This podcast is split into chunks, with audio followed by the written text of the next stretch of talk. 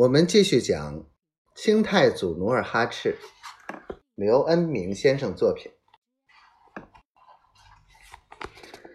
天道三经》。王老汉悄悄地溜到努尔哈赤的房子里，借着月光，把尼堪外兰与李成梁如何设计加害他，又怎样连夜出逃的事，跟他如实的说了一遍。努尔哈赤听了，顿时火冒三丈。他当即跳下炕，从墙上摘下朴刀。他们如此阴险奸诈，俺今天就跟他们拼个鱼死网破！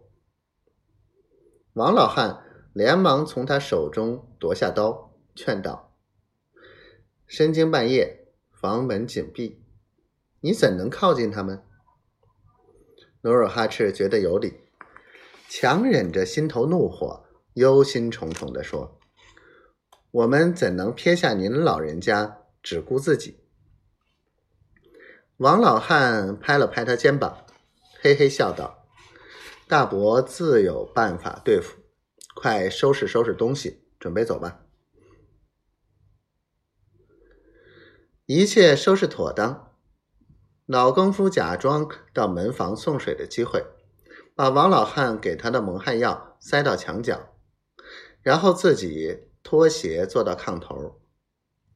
不一会儿，两个守门人和老更夫一起迷糊过去。他们或坐或躺或趴，像三个醉汉。王老汉趁此机会。从马棚牵出两匹青马，一人一匹，交给努尔哈赤和小梨花，然后嘱咐道：“你们赶快逃命吧！”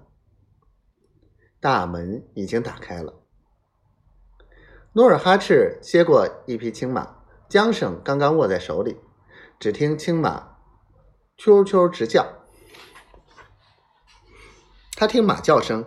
立刻认出这匹马是自己从家里骑出来，而后寄放在抚顺马市的那匹大青马。原来这匹马被李由基认领到自己家里后，为讨好李成梁，把这匹快马送到广宁。老马识主，大青马见到失散多日的小主人，怎能不耍花呢？努尔哈赤和小梨花刚把马牵到大门洞里。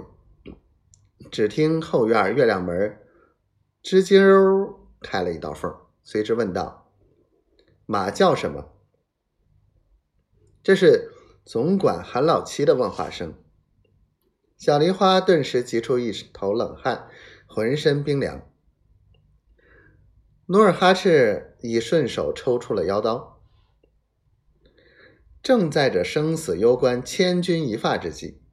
王老汉在更房门口敲了两下梆子，手捏鼻子，学着老更夫的说话声，应声道：“夜里印马，韩总管放心好了。”半夜风凉，韩老七披着单衫，打了两个寒战，就稀里糊涂的回到自己屋里，钻进被窝。